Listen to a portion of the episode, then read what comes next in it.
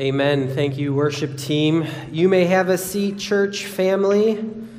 I appreciate the team coming together and leading, and um, we fight a battle that has already been won. Amen. We can praise God. We can come here. Uh, church family, I want to pause and before we jump into our text this morning, which I am so eager to do, I think we need to pause and we need to recognize uh, recognize something about the world around us, and and that is that we live in a broken world. We live in a world that is filled and full of hurt, pain, sorrow, grief, confusion. And uh, if you've checked your news, if you scrolled through any type of social media, you probably are aware that there is another war that has broken out in our world. Uh, in an area that is, uh, has known war and conflict for many years. But just the other day, a group Hamas launched a surprise attack on Israel, bombing a number of cities, hundreds being killed, thousands injured, and Israel was quick to retaliate. And what we know now is that there is yet another conflict happening in the world. A conflict where leaders are fighting, countries are fighting, and people are losing their lives. Innocent civilians uh, are dying. And so we often have to ask ourselves we come to this place, what, what does this mean for us? What, what, am I, what are we supposed to do? Do we do anything? Well, I'm a type of guy, and if you get to know me, I don't like conflict. Just ask my wife. She'll be the first one to tell you. If I could sweep it under the rug, that's the first thing that I would like to do. But I believe, church family, that this morning, uh, this is not something that we can just simply ignore. This isn't something that we can just sweep under the rug because we are all going to go home. We are all going to go throughout the rest of the week, and we're going to see that this conflict continues. And even if this particular conflict ended, there will always be conflict and war and pain and suffering. And we are here and we, we can do something because we are here worshiping a sovereign God. A sovereign God who is not taken aback, he's not surprised when these things happen. A God who is still Lord and sovereign and king over all the kings of the world. And what that means is that we, as God's children, as brothers and sisters, can come together and we can pray. We can pray for our brothers and sisters across the world. It means that we can also pray with one another for those who are hurting, for those who are experiencing extreme amounts of loss. We are told that we can pray for the leaders who are above us. We have that ability to go before our God and to pray and to lift these things up before Him. And we don't have to walk hopelessly. And so, right now, church family, I want to just take a moment, um, and will you join me as we go before the Lord and we lift up what's happening around the world?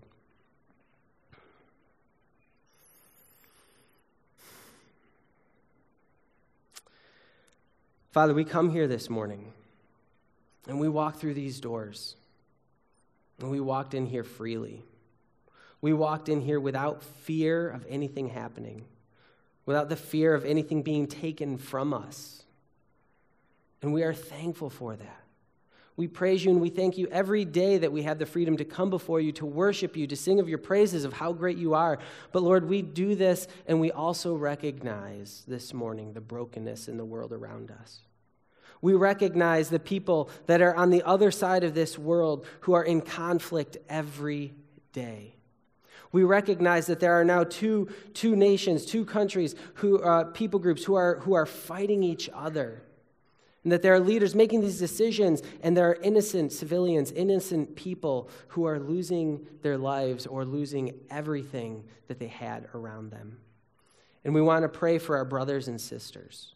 We pray that they would continue to experience and to know the hope that you offer, the hope that you provide in their lives. And through that hope, that they might be able to communicate that to those around them to bring the hope of the gospel to those they come into contact with, to the, that they meet, and that they will always find their hope and trust in you.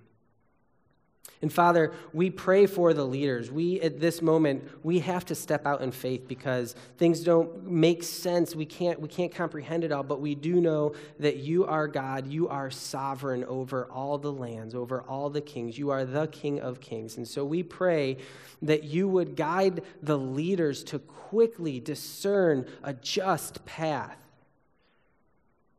to stop the pain, to stop the hurt, to stop the wickedness. We pray, Father, that you will, will bring justice, but that you will end this quickly.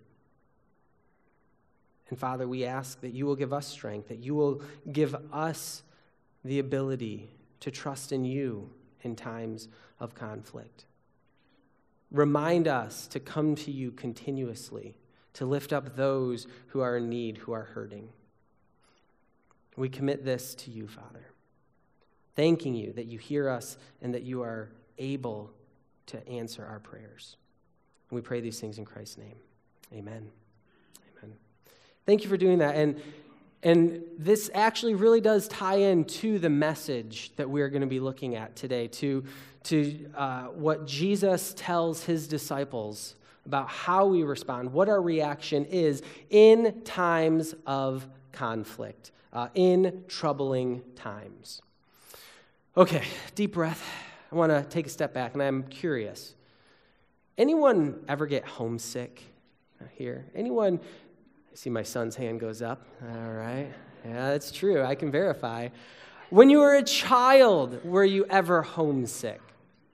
Uh, now, you, if you know me, you're like, oh, Eric, he's always, Pastor Eric, always talking. Well, there was a time when I was shy, and there was a time when I too got homesick. And I remember one specific instance where it was supposed to be a great weekend away that I was supposed to have the time of my life spending the weekend with my grandma Harder. This is my grandma Harder who worked at Nestle's, and yes, she had a whole room of candy.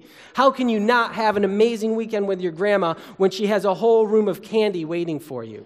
My grandma, she went all out to give all of her grandchildren a spectacular time together. I knew that when I would go to her house, yes, I would get lots of candy. But not only that, she would always take us to Plainville Turkey Farm. Yes, I grew up in the country, okay? And Plainville Turkey Farm, you got to go and you got to see a farm of turkeys. And when you're like eight years old, that's pretty cool. And then to top that off, after you saw the farm of turkeys, you went to the restaurant and you ate a turkey sandwich. Yeah, that one, I thought about that one later. I was kind of messed up.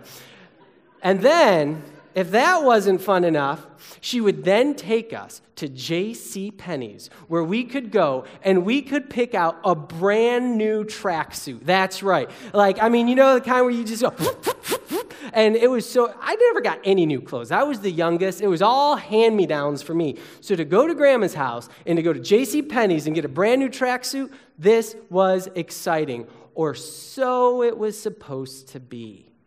But I remember the trip to my grandma's house. It was a two hour drive. The plan was my mom and my dad, they were going to take me, they were going to drop me off. They had a little two day getaway planned, and I was going to stay with Grandma Harder. But do you know what I was saying and thinking the whole ride to Grandma Harder's house? Mom and Dad, you can't leave me. I'll die.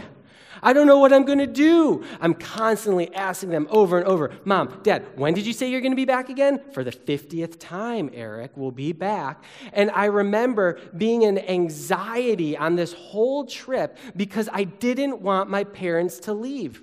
I've been with my grandma hundreds of times. I'd even been to Plainville Turkey Farm. I know how much fun it was. I was ready to gobble it all up, but no, I needed my parents to be there with me. I couldn't bear the thought of being without them.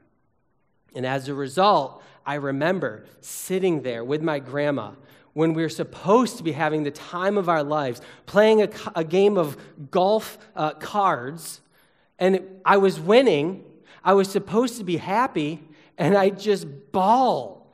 And I'm crying because I needed my parents. I felt alone. And that my friends, is the story of a homesick child. So, why in the world would I share that with you? Well, because we have in this passage today, chapter 14 of the uh, Gospel of John, we have disciples who are feeling anxiety and they are crying out because they are feeling alone. Or they're at least afraid that they're going to be abandoned, which is going to change their outlook on life. And so here we find a passage where things are, are beginning to, to be, become very turbulent. They don't really understand what's happening. It was supposed to be just a great meal up upstairs, and, and they were going to have this, this meal together. And Jesus starts off by what, what's the first thing Jesus did at the upper room discourse? Go ahead, say it. He starts washing the feet. Things are already a little backwards. And then as they're talking, he says, Oh, and by the way, someone's going to be- betray me. Judas stands up, walks out. Why did Judas just leave? I don't know. He's got some important business to go. By the way, Peter, you know, the, the one who is, who is most uh, passionate about your faith and the one who is, who's always there to defend Jesus. Yeah, Peter, you're going to deny me, Jesus says. And by the way, I'm going to leave you all for a little while. Put your place in the disciples' shoes or sandals, if you will. What would you be thinking? Everything that we've been working up towards over these last three years, and now Peter's going to deny you? You're going to leave us? Can you imagine how troubled they felt? Can you imagine the anxiety that they felt? And so, chapter 14, verses 1 through 14, which is what we're going to look at today, is Jesus explaining to them why, in the midst of these troubling times, they can find hope. They can see why they can find hope in the midst of troubling, hope and comfort in the midst of troubling times. So, as we begin this, I want you to think for a moment what is it that might trouble you today? What is it that might trouble you tomorrow? Without a shadow of a doubt, I know that there are people who came in to worship the Lord today, and your hearts are heavy, your hearts are burdened, and something is troubling you. And if that's not you today, I can confidently say that there will be a time, there will be a day in the next few weeks, the next few months, the next few years when your heart will be troubled. The anxiety will creep in, the trouble will be there. And so the question is how do we deal with that? How can we be comforted? And Jesus will give us here, he gives the disciples and us also three reasons why we can find comfort in troubling times. So, before we dive in and look at those, uh, let's just ask the Lord to bless our time as we read His Word. Father, we are so thankful that we can come here, that we can worship you in song, and that we can worship you through hearing your Word. And we thank you that you have given us your living Word that we can that we can read it that we can know it and we can know you. We thank you that your holy spirit is at work in our hearts and our lives. And so we are asking right now that your spirit will will touch us that you will encourage those who need encouragement you will exhort those who need exhorting and that you will be with us as we read your word. May it be your words and not mine. It's in jesus name we pray. Amen. So, the first reason the disciples can find comfort in the midst of these troubling times, as Jesus tells them, is because we have a home with the Father. Read with me verses 1 through 7. This is what Jesus says Let not your hearts be troubled. Believe in God, believe also in me. In my Father's house are many rooms. If it were not so, would I have told you that I go to prepare a place for you? And if I go and prepare a place for you, I will come again and will take you to myself that where I am, you may also be. And you know the way to where I am going. Thomas said to him, Lord, we do not know where you are going. How can we know the way? Jesus said to him, I am the way, and the truth, and the life. No one comes to the Father except through me. If you had known me, you would have known my Father also. From now on, you do know him and have seen him. In these verses, we see that disciples find comfort because we have a home with the Father. Jesus starts off by saying, Let not your hearts be troubled. Okay, easy to say. How am I supposed to do that? Well, have faith in God, believe in God, believe also in me. Now, in saying that, Jesus links himself to the Father as the appropriate object of faith. And make no mistake, that's a big deal. Because at this moment, Jesus is saying, just like you can put all of your faith in the Father, yes, you can put your faith in me. And we're going to see that is because Jesus is making the claim that he and the Father are one, that Jesus is God. And he's going to expound on that as we go. But the disciples at this time, the, the problem was they were still filled with fear and they did not have faith. And so Jesus comforts them and he says, Listen, you have a home with the Father. He says, In my Father's house are many rooms. Literally, there's many dwelling places. Now, for us, the concept might not be as familiar, but to the, to the disciples listening to this, they would have, it would have clicked immediately what Jesus was talking about, about going and preparing a place for them and coming back so that they would have room. In Jesus' time, families usually lived in clusters of buildings called insulas. Have any of you ever lived in an insula before? I don't know. Well, let's find out. In Insula, these, were, these clusters were built around a central courtyard where grandparents, cousins, aunts all lived and interacted together in the insula. What do you think about that? Huh? You, you like that idea? I see. Okay, we don't. Okay. Well, here's a picture of an insula right? So you have this courtyard, and, and what it would have looked like years before was probably just one room, one house where the father lived with his children. But then the son would go off and he would get married. He would, and he would um, come and he would build. And when the house, when the room was ready, the father would say, It's ready, you can get married. The son would say, Yippee! And he'd go get married and he'd bring his family to live at the house together. And so, this is the mental picture that the disciples are seeing. Some of you out there are like, you know, I, I like the idea of my grandkids being around. Others, you're like, no, they can, they can just stay, stay far away. But the idea here that Jesus is communicating is that in his Father's house, there are going to be enough rooms for everybody. Why is this significant? Because the disciples are starting to wonder I just gave up everything. For three years, I've been following you, Jesus. For three years, I've given up everything. I haven't put in anything in my 401k. I haven't been doing anything. I don't have a home. If you go, I'm in trouble. And Jesus is saying, You have a home. Not only a home, it is a dwelling place with the Father. No matter what happens in the days to come, you will have a dwelling place in the presence of the Father. And he says, I'm going to do this. What is he talking? Where's he going? We had the advantage of looking back, and we know that his going is going to the cross, to the crucifixion. He is going to die. He will then be buried in the tomb, but he is going to raise again. There will be the resurrection, and there will be life, new life in Jesus. That is where Jesus is going. But he says to his disciples, So if I am going to go and I'm going to do all this work and I'm going to build you all a room in the Father's house, you can guarantee with all that work that I'm going to come back to get you.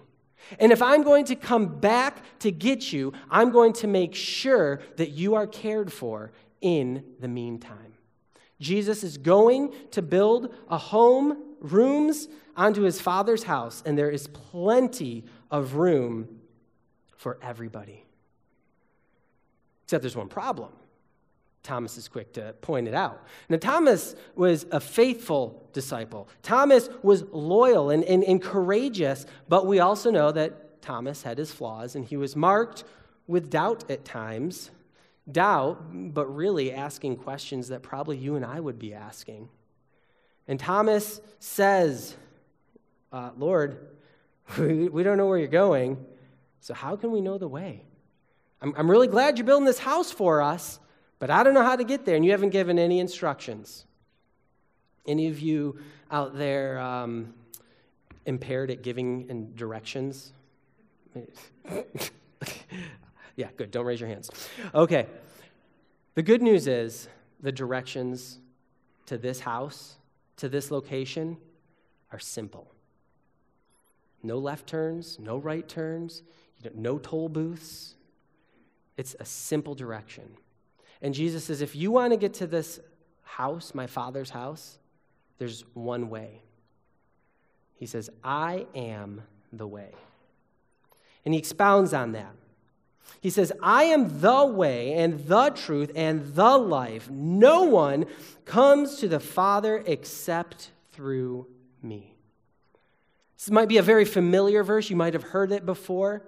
When Jesus said, I am the way, this would have also brought something uh, to mind for the disciples because the disciples were familiar with this term, this word, this phrase, the way, but it had never been used in this way before. You see, the disciples knew the way, in their minds, had always referred to the law of Moses, the written word of God the written law. The Torah was the way, it was the guidepost, the rails that would lead everyone to see, it would lead everyone to see a blessed life. So, the, the disciples hear the way, and, and initially they're thinking, wait, the way, the written law of Moses? And he says, no, not a written law. I am the way. I am the way. John, as he opens up the gospel, he sheds light on how Jesus is more than a man, but he is God. And it says, In the beginning was the Word. The Word was with God, and the Word was. Jesus is telling the disciples that old way, that written way, that law, the rules, the regulations, no more. I am the true word. I am the living word. Life comes through me. The way to heaven, the way to the Father is through me. And there is no other means. To the Jew reading this and hearing this, the, what, they, what they learned was that the way was not through the law, through the Torah, but it was only through Jesus. To the Roman who might have been reading this in the first in it, this letter when it was first written, they would have been clearly told there is no other God, there is no other religion to get you to heaven it is only through Jesus. He is the way. And He is the way because He is the truth. Notice Jesus is very careful in what He says and how He says. The way, the truth, the life, which is very different from saying, I'm a way, I'm a truth, I'm a life. Today's culture, everything around us says, follow your way. Live out your truth. Live your life.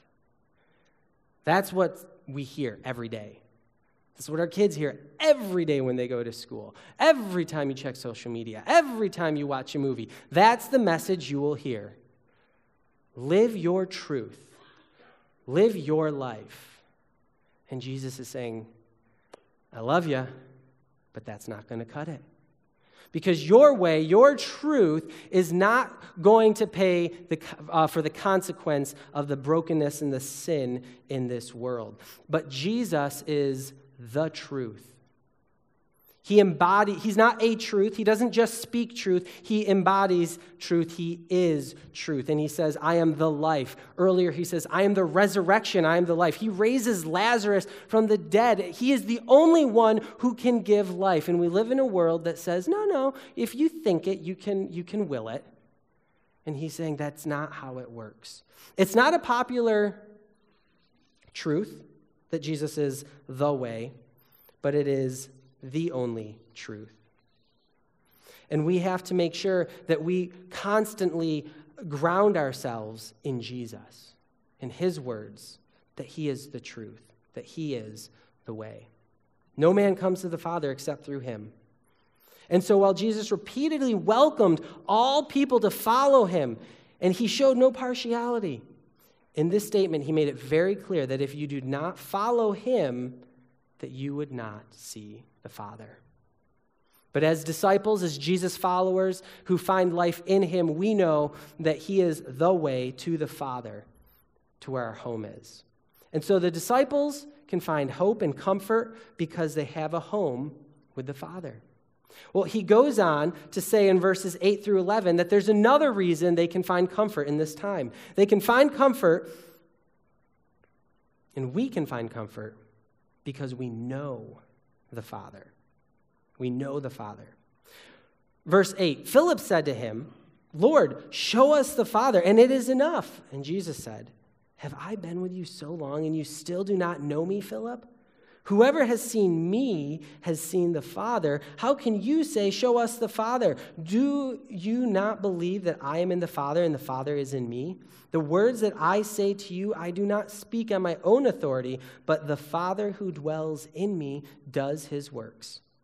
Believe me that I am in the Father and the Father is in me, or else believe on account of the works themselves. So here, Jesus had just told them that he is the way to the Father's house. And he says, and from now on, you do know him because you have seen him. And, and Philip, he, he lights up. Seeing the Father? Yes. That, that'll do it. That will bring me comfort. If I, just like Moses saw on, on, the mountain, he saw the backside of God passing through and he saw God's presence. Yes, Philip says, Jesus, if I could just see the Father to that degree, all my doubts will be uh, set aside. I will be so confident. I'll be so prepped. I'll be so ready. I will, I will be feeling really good. And Jesus says, Philip, dude, Three years. I have been you, with you for three years and you haven't seen it? You have not realized it?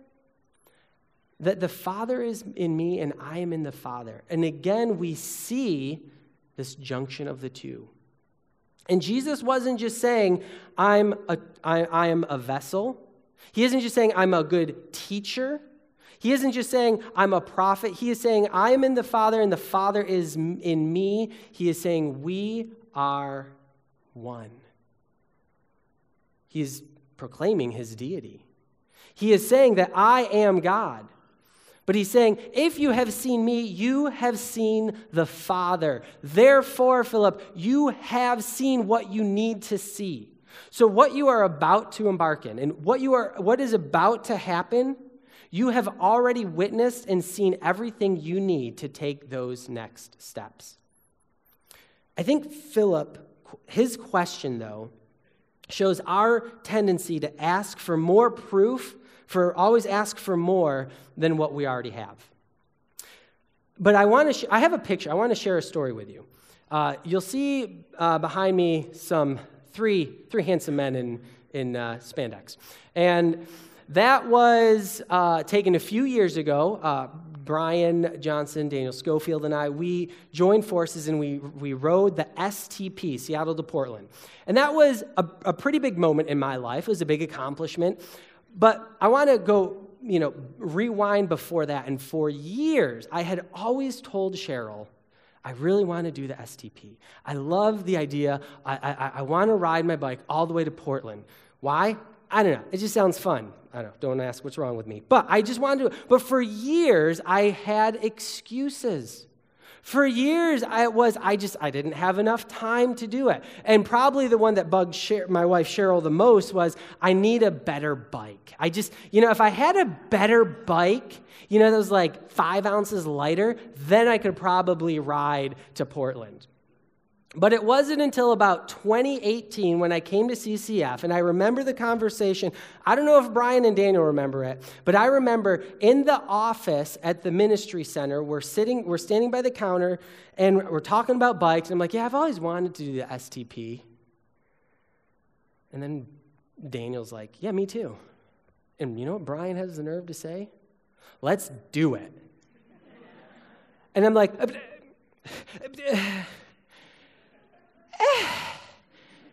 we were doing it. We were doing it. And for the next, I don't know how many months, nine months, we were holding each other accountable. We were talking about training. And I got on my old bike. And I remember it was a gravity. Did you ever hear of the gravity bike? No. You know what brand it was? It was the brand Generic, okay? And I got on that bike and I and I rode miles and miles every day and we practiced and we ended up riding to Portland together. And I learned that moment, I realized that for all the excuses that I was making, I didn't need a new bike. I didn't need more hours in the day. What I really needed was some friends to just kick me in the rear end and say, You're doing it. Here's what's happening with Philip, the disciples, and Jesus. Philip is saying, Jesus, if you would just show us, if you would just show us the face of the Father, then we'll take that next step of faith. Then we'll do it. And Jesus is saying, Philip, I have been with you for three years. You've already seen the Father. You've seen the miracles. Everything you need for that next step, you've got it. Church, brothers and sisters, God is calling you to walk in faith, to take a step. And you're probably saying, Lord, if you would just give me a greater assurance, just, just give me a greater, a, a, a deeper understanding, more knowledge. Yes, Lord, if I could have more knowledge and clarity, let me open my Bible and my devotions and speak it. Lord, if you would just give me more intimacy. The way I felt on Sunday morning, that, can you just give me that feeling of intimacy throughout the week? And if I felt that, then I could be confident to take the next step. Whatever it is that the Lord is calling you to do, to take that next step of faith and obedience, you can have confidence that He has been with you and you have what you need to take that step of faith. And so that's what we see because the Father was with them always. And as disciples, we can find comfort knowing that the Father is with us and that we know the Father. And finally, he goes on. The third point, the third reason that we can find comfort in difficult, troubling times is that because we will continue the Father's work. Read with me in verse 12. Jesus says, Truly, truly, I say to you, whoever believes in me will also do the works that I do, and greater works than these will he do, because I am going to the Father. Whatever you ask in my name, this I will do, that the Father may be glorified in the Son. If you ask me anything in my name, I will do it. We could, we could break that verse down for a really long time. There's a lot to unpack there, okay? And he's not talking about the prosperity gospel here. Jesus isn't saying, hey, you name it, you claim it. Hey, whatever you, you want that Mercedes Benz, you want that Ferrari, you just ask in my name, it's yours. That is not what he is saying, okay? Is that what he's saying? Thank you. I didn't hear everybody. I don't want to hear anyone out in the parking lot later. Jesus, give me that Mercedes. No, that's not what he's saying. So what is he saying though? And why is why is he making this point right now? Why is he explaining that in Jesus there's a privilege, there's provision? It's because well the, the disciples were probably thinking, great, we're out of work. As I was looking at this passage, I was reminded um, for anybody who's lived in Seattle for a number of years, or if you know your Seattle history, I have a sign back here it was a billboard put up in about 1971. Will the last person leaving Seattle turn out the lights? Anyone recall that? Well, back in 1967, there was this aerospace industry uh, nosedive. And Boeing in 1967 went from having over 100,000 employees to, fast forward 1971, 38,000 employees. People were losing their jobs left and right. Homes were being lost left and right. Everyone was leaving Seattle. And so that some two guys got together and like, hey, this is worth 160 bucks. And they put up this sign with the last person leaving Seattle, turn out the lights. You know, when you lose your job and there's no foresight, there's, there's, there's no hope of having another job in sight, it's pretty debilitating. It's pretty hopeless. And so, here in their minds, three years we've been working with Jesus. Three years, we're ready to be a part of building the kingdom. Three years, we are ready to continue his work. And Jesus says, I'm going to be leaving you for a while. You're going to betray me. You're going to doubt me. Suddenly, job security? What's that?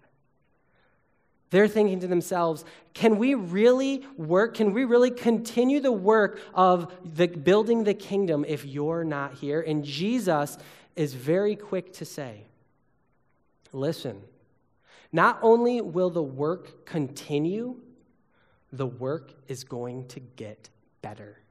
The work is going to be greater. He says that you're going to do things, and greater works than these will, will you do because I am going to the Father. So, the idea what are these greater works? And there's a lot of different ideas. Is it there's going to be a more numerous number of works? Are they going to be more spectacular?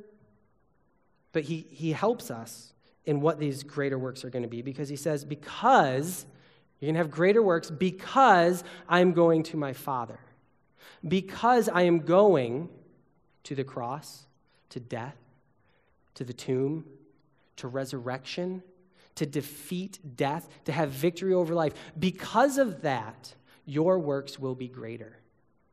He's saying, even up to this point, all the miracles that I have been doing have only been pointing to the cross. From here on out, everything you and every disciple of me does is going to be greater because it points to Christ, to the cross, to the resurrection, to the life. When we serve, when we work, we are building into God's kingdom. And so Jesus is saying that the work is greater than anything they could have imagined. Now, as disciples, everything we do in the power of the resurrection and the life of Jesus is greater.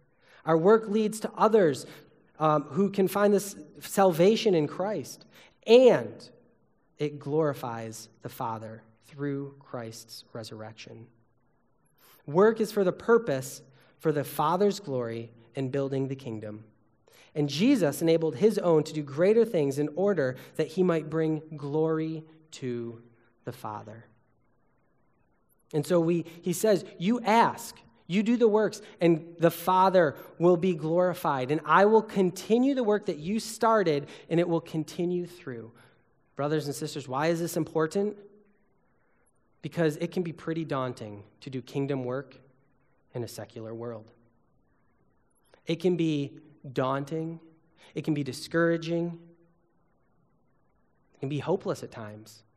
Am I even making a difference? The culture is so backwards, so upside down, I can't make any steps forward. And Christ is saying, No, you can continue your Father's work. Spoiler alert, next week we're going to learn why the Holy Spirit. But he says, You are going to continue the kingdom work. So you can find comfort and hope because we will continue the Father's work, no matter what the culture is around us. So we pause, we come to the end of this, and we ask, What is causing you trouble today?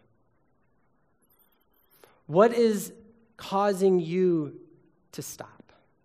What is causing you to, to, to not take that step forward of obedience? What is breaking your hope? What conflict resides in you? Because what we see is that Christ has provided a way if we just follow him.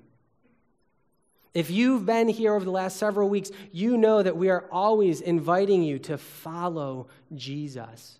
You need hope. You need, you need to find comfort in those discouraging times. It comes through Jesus Christ because he is the way.